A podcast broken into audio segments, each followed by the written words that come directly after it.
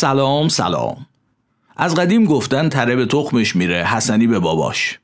خب قدیمی ها از این غلط ها یعنی از این اشتباه ها زیاد می‌کردن. درستش اینه که بگیم تره به تخمش میره حسنی به مامان و باباش. و البته اگه قسمت های قبلی رو شنیده باشید می‌دونید که بیشترم به مامانش میره. من رضا امیرم. و خوشحالم که شما دارید قسمت پنجم پادکست مهرنگیز رو میشنوید. پادکستی که توش با هم به بعضی از ویژگی های جانوری به نام انسان سرک می‌کشیم بلکه یکم خودمون رو بیشتر بشناسیم. تو فصل اول این پادکست به احترام شعار قشنگ زن زندگی آزادی بیشتر به موضوعات مربوط به زنان می‌پردازم. تو این قسمت برخلاف قسمت های قبلی می‌خوام بیشتر براتون داستان تعریف کنم.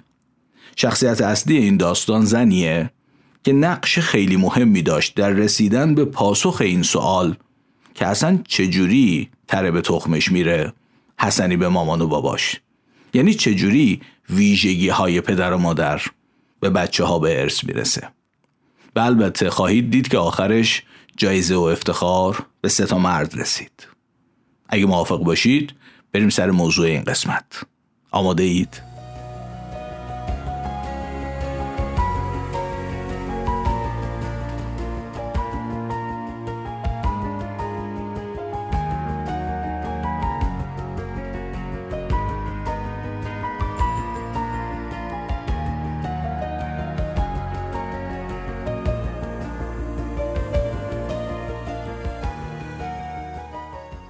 جونم براتون بگه من که دانشجو بودم یکی از استادامون تعریف می‌کرد. یه روز یه مریضی داشته ازش شرح حال می‌گرفت استادمون. بهش گفته بود آی دکتر من فکر می‌کنم این مشکل من ارسیه چون مادر شوهرم هم همین مشکل رو داره.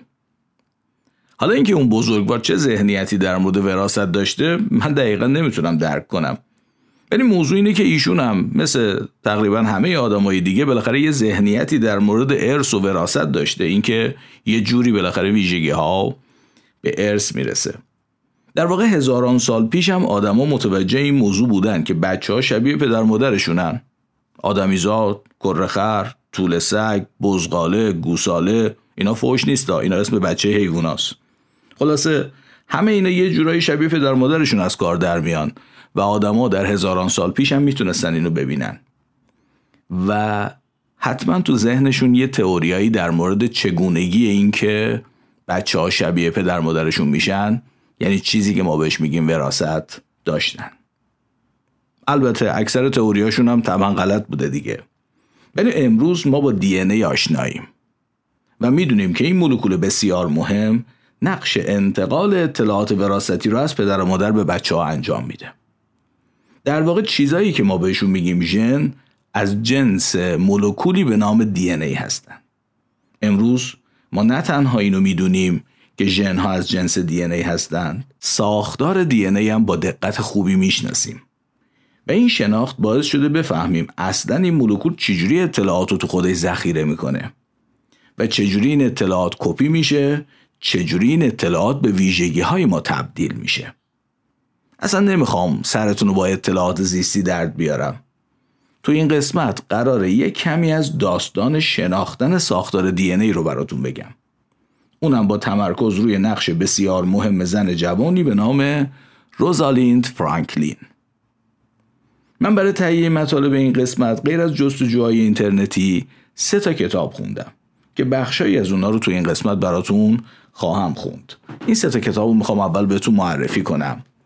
یکیش کتابی هست به نام مارپیچ مضاعف نوشته جیمز دی واتسون ترجمه مصطفی مفیدی. یکیش کتاب به ژنوم خوش آمدید.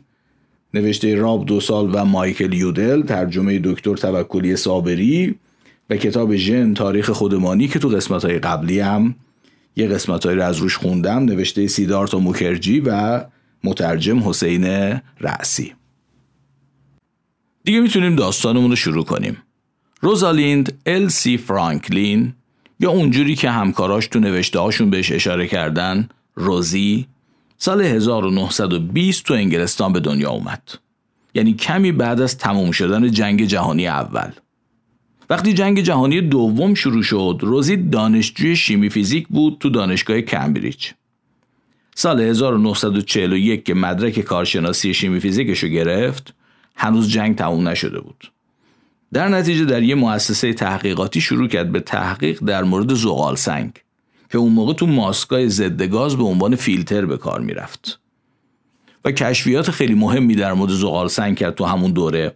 مثلا در مورد منافذ بسیار ریز زغال سنگ کشف کرد که با گرمادهی و تغییر نسبت کربن این منافذ مقدارشون و اندازشون تغییر می‌کنه. به این ترتیب اولین کشفیات روزی جوان در مورد زغال سنگ بود. که دستبندی کیفی انواع زغال سنگ رو امکان پذیر کرد. بعد از تموم شدن جنگ جهانی دوم روزی فرانکلین در سال 1945 با ارائه پنج مقاله علمی از دانشگاه کمبریج دکترا گرفت و کمی بعد رفت به پاریس. یه چیزی که اینجا دوست دارم بگم اینه که بسیاری از این کارا اون موقع حتی تو اروپا برای خانوما به اصطلاح امروزی قفل بود. یعنی بیشتر خانوما اصلا درس نمیخوندن یا تعداد خیلی کمیشون می‌رفتن دانشگاه و بیشتر موقعیت های شغلی و علمی هم طبعا مال مردا بوده. یه چیزی هم که من با خوندن زندگی نامه های روزی فرانکلین متوجه شدم اینه که ظاهرا همون موقع هم فضای اجتماعی و علمی فرانسه از این نظر از انگلیس بهتر بوده و در نتیجه این دختر جوون و پیشرو تو اون موقع تو فرانسه از این نظر احساس بهتری داشته. میشه فهمید که روزی از معدود دخترای اون زمان بوده که تم به قواعد مردونه نداده و بدون دست کم گرفتن خودش به خاطر دختر بودن شخصیت علمی برجسته ای پیدا کرده.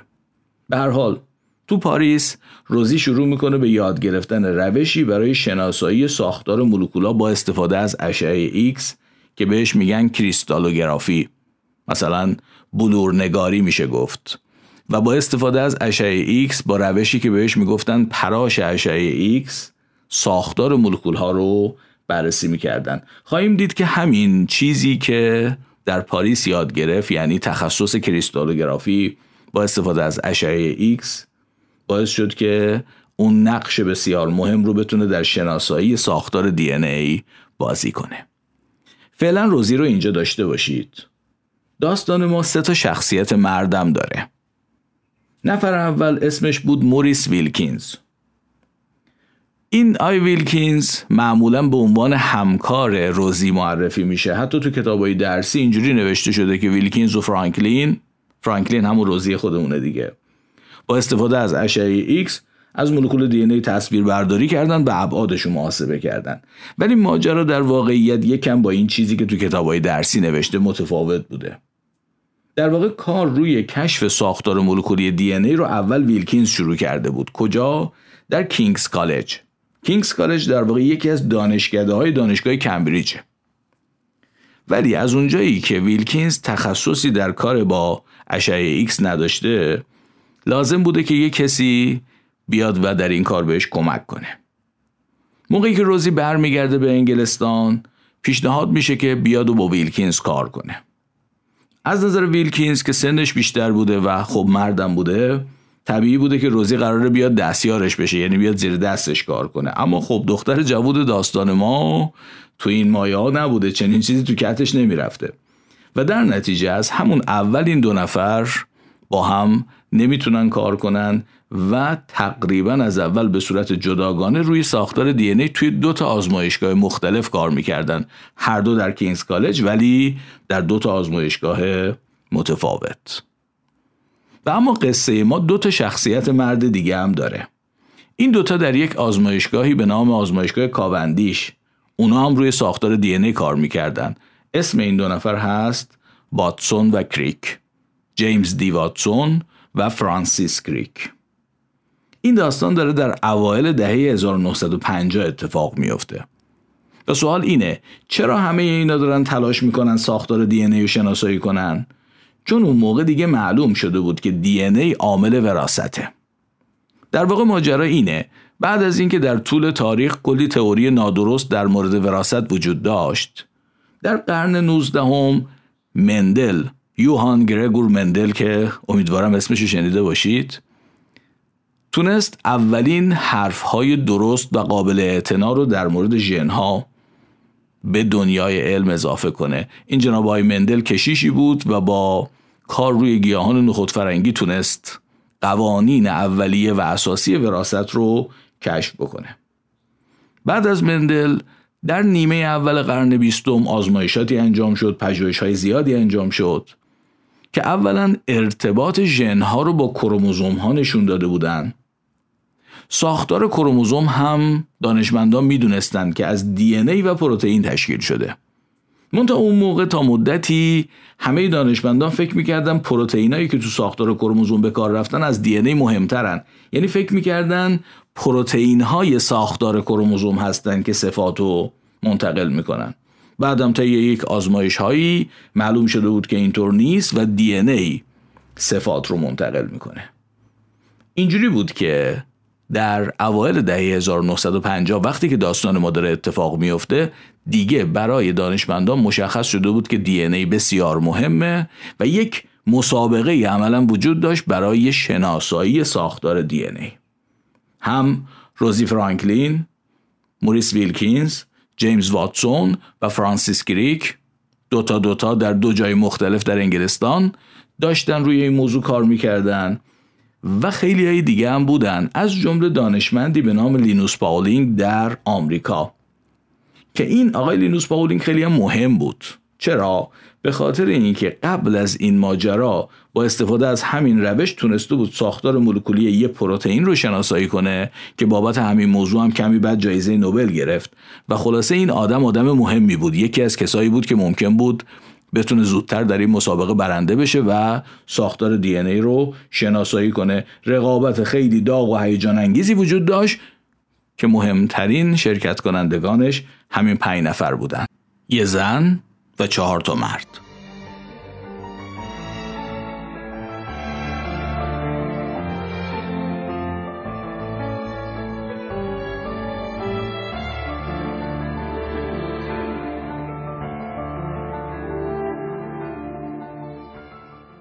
اینجا می‌خوام براتون یه قسمتی از کتاب ژن تاریخ خودمانی رو بخونم.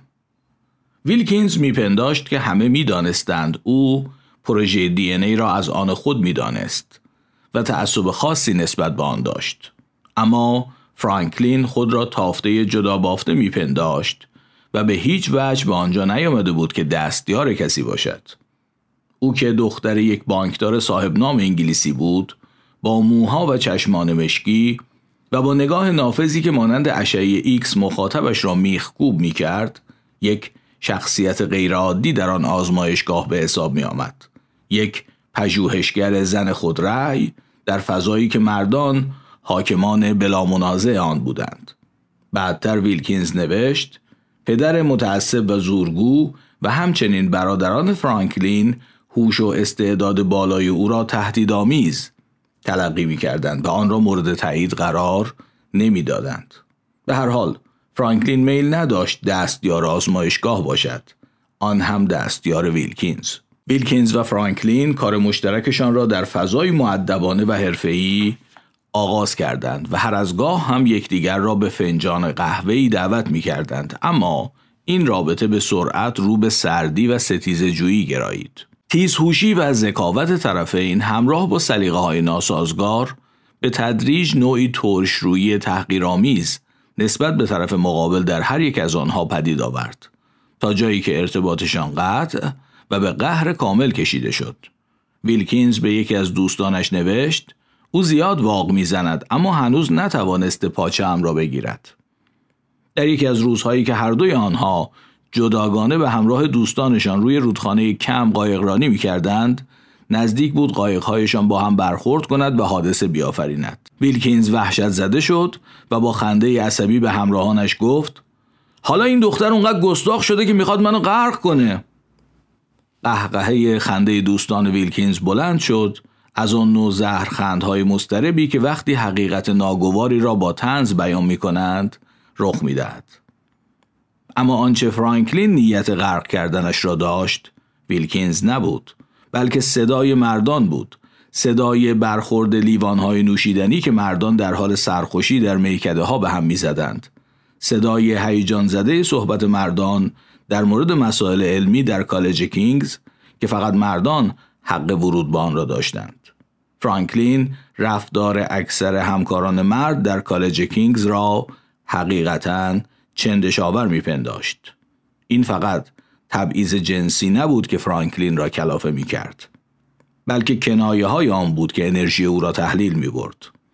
ترجیح می‌داد زمانی را که ناچار بود صرف ایما و اشاره های عمدی و غیر عمدی کند روی رمز و رازهای مهمتری از قبیل طبیعت بلورها و ساختارهای نامرئی صرف کند خلاصه روزی به آزمایشاش روی DNA ادامه می‌داد و سعی می‌کرد به کمک اشعه ایکس تصویر خوبی از DNA تهیه کنه و تو این آزمایش یه چیز خیلی مهم و متوجه شد.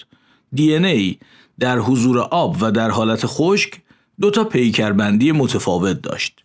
این یکی از مهمترین کشفیاتی بود که در نهایت به شناسایی ساختار DNA منجر شد و بعد از اون بود که روزی فرانکلین تونست تصاویری با شفافیت و کیفیت خیلی خوبی از DNA تهیه کنه.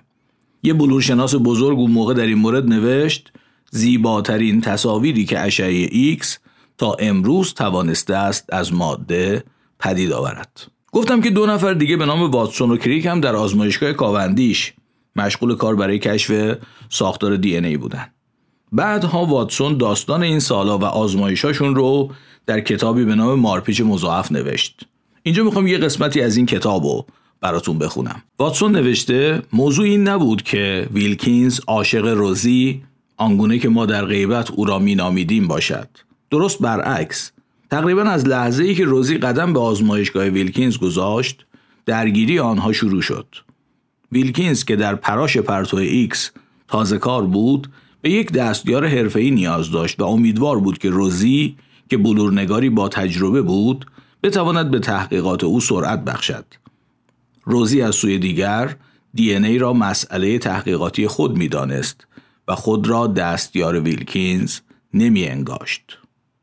گمان می کنم که در آغاز ویلکینز امیدوار بود که بتواند روزی را رام کند ولی تنها یک نگاه نشان می‌داد که او به آسانی سر خم نخواهد کرد وی به صفات زنانه خود وقعی نمی نهاد گرچه خصوصیات مردانه داشت اما فاقد جاذبه هم نبود و اگر حتی توجه کمی به لباسهایش می کرد می توانست کاملا زیبا باشد.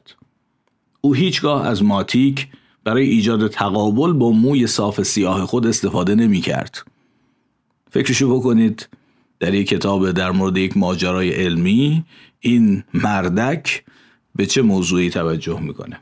به حال او هیچگاه از ماتیک برای ایجاد تقابل با موی صاف سیاه خود استفاده نمی کرد در حالی که در سن سی سالگی لباسهای او تخیل نوجوانان جوراب آبی پوش انگلیسی را نشان می‌دادند.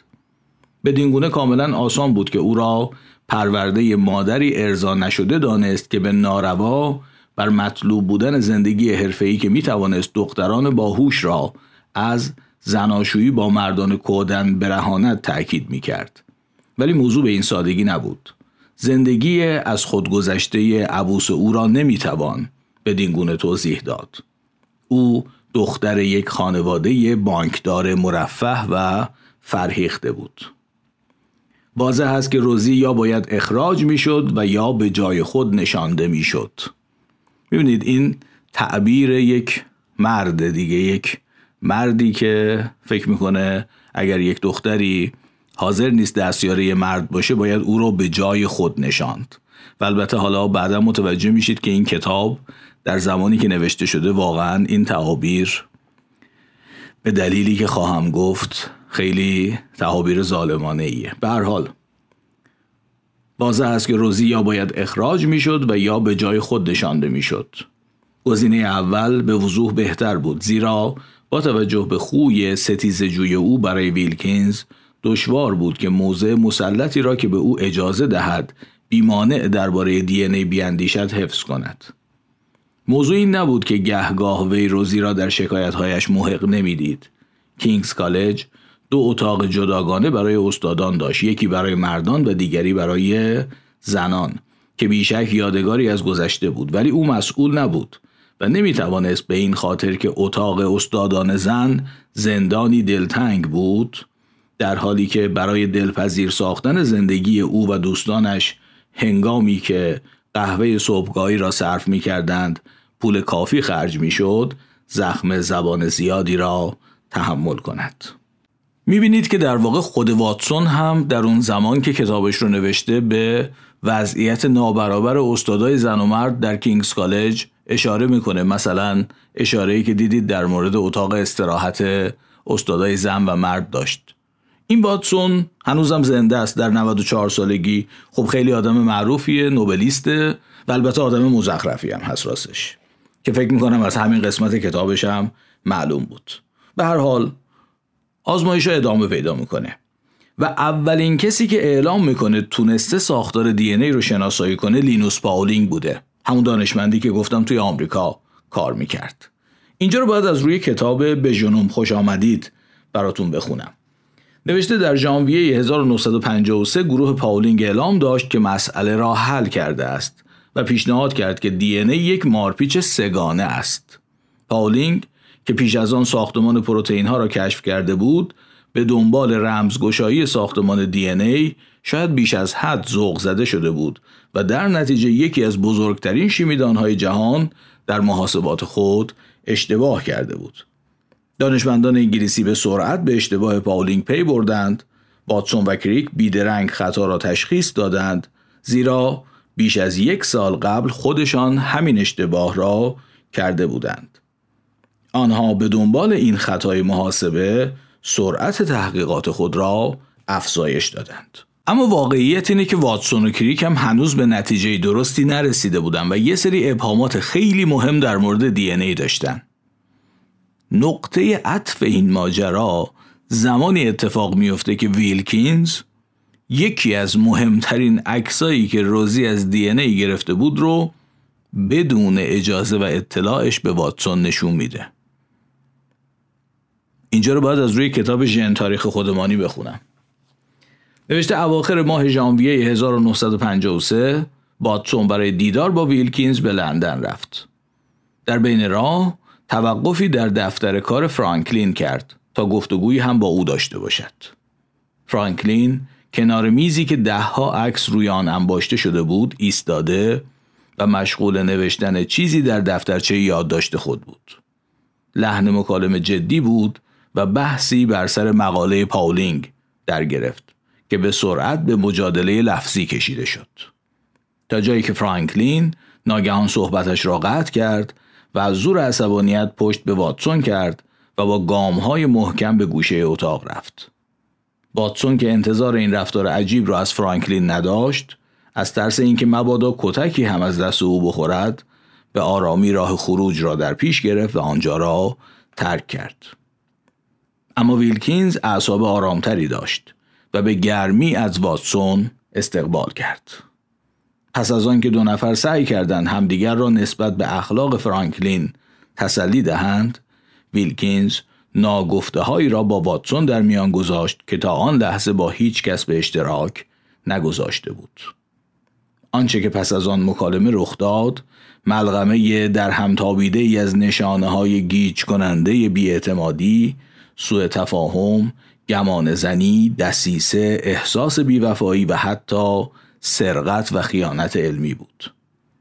ویلکینز فاش کرد که فرانکلین در طول تابستان سری جدیدی از عکس های دی ای را در حالت های کاملا مرتوب گرفته بود که به حدی شفاف و گویا بودند که تقریبا می‌شد اسکلت ساختار دی ای را با چشم غیر مسلح در آنها مشاهده کرد. روایت ویلکینز از ماجرای تولد عکس های جدید چیزی شبیه به این بود. چند ماه پیش از این ملاقات شبانگاه دوم ماه می 1952 فرانکلین یک تار DNA را از شب تا صبح روز بعد در معرض اشعه ایکس قرار داده بود. اینم یکی از نکاتیه که دوست دارم بهش توجه کنید. این روش پراش پرتو ایکس مثل عکس برداری معمولی نیست که یه فلشی بزنه و یه عکسی گرفته بشه. می‌بینید که الان اینجا داره میگه از شب تا صبح روز بعد. حتی من یه جای خوندم که مثلا برای تهیه بعضی از این عکس ممکن بود 100 ساعت پرتودهی لازم باشه.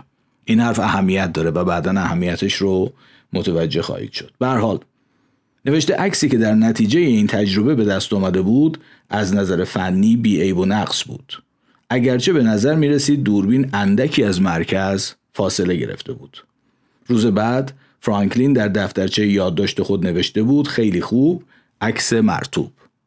ساعت 6 و سی دقیقه بعد از ظهر همان روز در حالی که همه کارکنان آزمایشگاه روانه میکده ها می شدند تا خستگی کار هفتگی را از تنشان بیرون کنند فرانکلین با کمک دستیارش گازلینگ دوربین را دوباره به کار انداخته بودند و تا عصر روز سهشنبه در انتظار نشسته بودند. وقتی عکس ها را ظاهر کردند تصویری به مراتب شفافتر از تصویر قبلی به دست آمده بود. این عکس که فرانکلین آن را با برچسب عکس شماره 51 نشانه گذاری کرده بود کاملترین و بی عیب و نقص ترین عکس از دی ای بود که او تا آن روز دیده بود.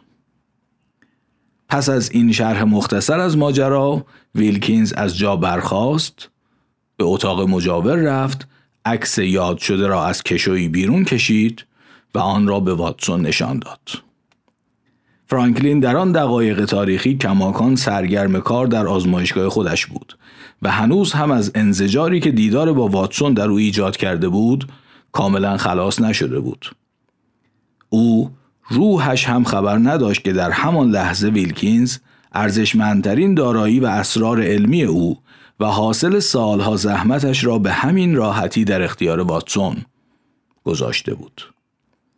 ویلکینز که بعدا از این کارش به شدت پشیمان شده بود در یادداشتی که این احساس به وضوح در آن مستطر بود نوشت شاید میبایست از روزالیند اجازه می‌گرفتم ولی نگرفتم رابطه تلخی بین ما حاکم بود و وضع عادی نبود طبیعی است که اگر شرایط عادی وجود داشت من به طور حتم کسب اجازه می کردم.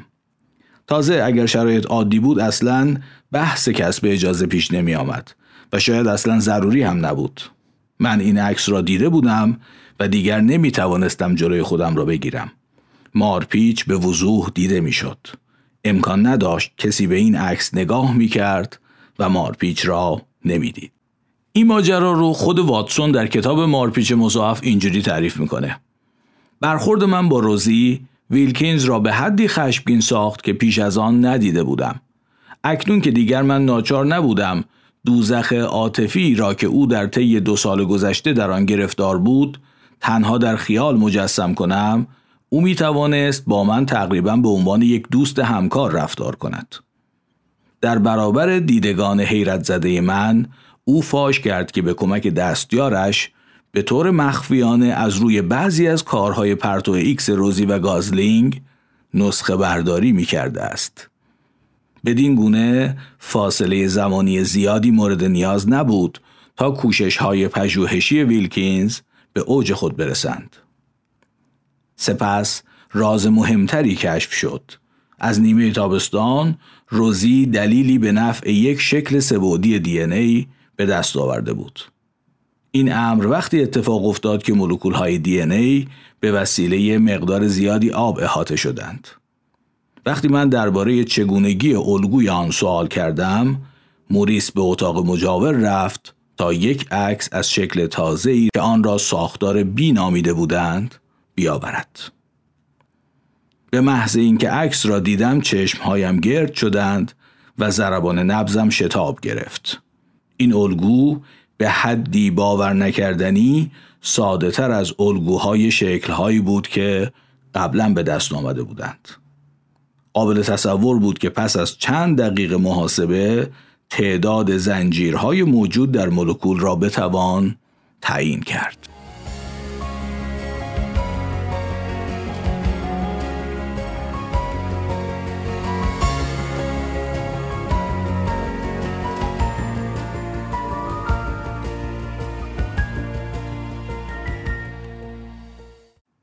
شاید باور کردنش براتون سخت باشه ولی اینکه واتسون و کریک در کشف ساختار دی ای جلو میفتن و در نهایت می‌تونن زودتر از دیگران ساختار کامل مولکول دی ای رو در مقالهشون منتشر کنن با دیدن عکس شماره 51 روزالیند فرانکلین اتفاق میفته عکسی که بدون اطلاع او و بدون اجازش به واتسون نشون داده شد.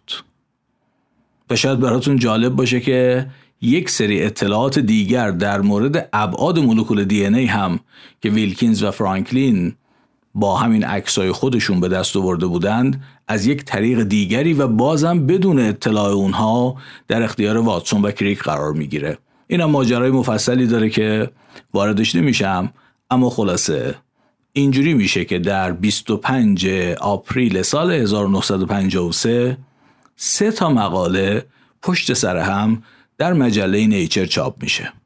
مقاله اول مال واتسون و کریکه که در اون تمام نتایج پژوهش هاشون رو و مدل مولکولی DNA رو منتشر می‌کنن.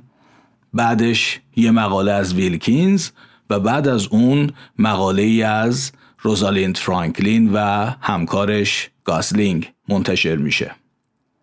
هر سه این مقاله ها حاوی اطلاعات درستی در مورد ساختار DNA بودن اما مقاله واتسون و کریک مدل کامل مولکولی دی ای آنچنان که ما امروز از دی ای می‌شناسیم رو در بر داشت البته وقتی این مقاله ها چاپ شدن روزی فرانکلین دیگه تو کینگز کالج کار نمی کرد. اونجا رو ترک کرده بود رفته بود در یک آزمایشگاه دیگری مشغول کار روی ساختار ویروس ها شده بود. جالبه که بدونید عکس شماره 51 همون عکس بسیار معروف که روزی از DNA گرفته بود هم در مقاله واتسون و کریک هست در همون شماره نیچر هم در مقاله خود روزی هست و هم روی جلد کتاب مارپیچ مضاعف جیمز دی واتسون. و اما چندین سال کار کردن با اشعه ایکس که هر بارش چندین ساعت طول می‌کشید؟ برای روزی فرانکلین که ظاهرا خیلی هم در این مورد محتاط نبوده عاقبت خوشی نداشت. سال 1956 معلوم شد که سرطان داره. سرطان تخمدان. خب از همون موقع تحت درمان قرار گرفت ولی 18 ماه بعد در 16 آپریل 1958 در 37 سالگی روزالیند فرانکلین درگذشت.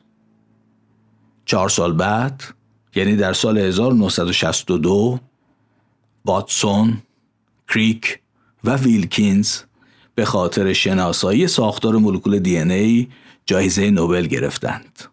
یعنی همون دو نفری که اگر عکس شماره 51 رو نمی‌دیدند ممکن بود نتونن ساختار دی ای رو شناسایی کنن یا حداقل در زمانی که تونستند نمی‌تونستن این کار رو بکنن و کسی که عکس رو بدون اجازه روزی به اونها نشون داده بود. اینم بد نیست بدونید که در خطابه ای که جناب آقای جیمز دیواتسون در سالن برگزاری مراسم اهدای جایزه نوبل موقع دریافت جایزه خوند هیچ اسمی از روزالیند فرانکلین نبرد. به این ترتیب این دختر جسور و پیشرو زندگیشو گذاشت روی کشف ساختار دی ای اما آخرش جایزه و افتخار به اون ستا مرد رسید. وقتی واتسون در سال 1967 یعنی پنج سال بعد از بردن جایزه نوبل کتاب مارپیچ مضاعف و نوشت به خاطر نوع توصیفات و نگاهش به شدت مورد انتقاد قرار گرفت مخصوصا از طرف خانواده روزی. دقت کنید که حدود ده سال قبل از اون روزی مرده بود. در کتاب به ژنوم خوش آمدید اینجوری نوشته. واتسون با گفتن داستان دی ای خشم جامعه کوچک دانشمندانی را که خود وی در میان آنها کار می کرد برانگیخت. به علت نحوه توصیف تمام بازیگران عمده در این کشف توسط واتسون انتشارات دانشگاه هاروارد که با اعتراض شدید فرانسیس کریک، لینوس پاولینگ، موریس ویلکینز و خانواده روزالیند فرانکلین مواجه بود انتشار این کتاب را لغو کرد. یک مورد به خصوص توصیف واتسون از فرانکلین بود که به هنگام مرگ در سال 1958 بر اثر سرطان تخمدان 37 سال داشت. نقش او در این کشف به یک دانشمند ناکارآمد و زن بداخلاق در کتاب مارپیچ مضاعف تقلیل یافته بود. کتاب واتسون که توسط ناشر دیگری پذیرفته شد به یکی از پرفروشترین کتاب ها تبدیل شد و تقریبا به مدت سی سال داستان کشف دی ای توسط کتاب مارپیچ مضاعف گفته می‌شد. فقط در این اواخر بود که با انتشار یک زندگی نامه جدید و با تایید واتسون بر این موضوع که کار فرانکلین کلید موفقیت آنها بود تصویر فرانکلین به عنوان یک دانشمند برجسته اصلاح شد. سالها پس از کشف دی ای فرانسیس کریک اظهار داشت که فرانکلین فقط چند ماه تا کشف حل این معما فاصله داشت.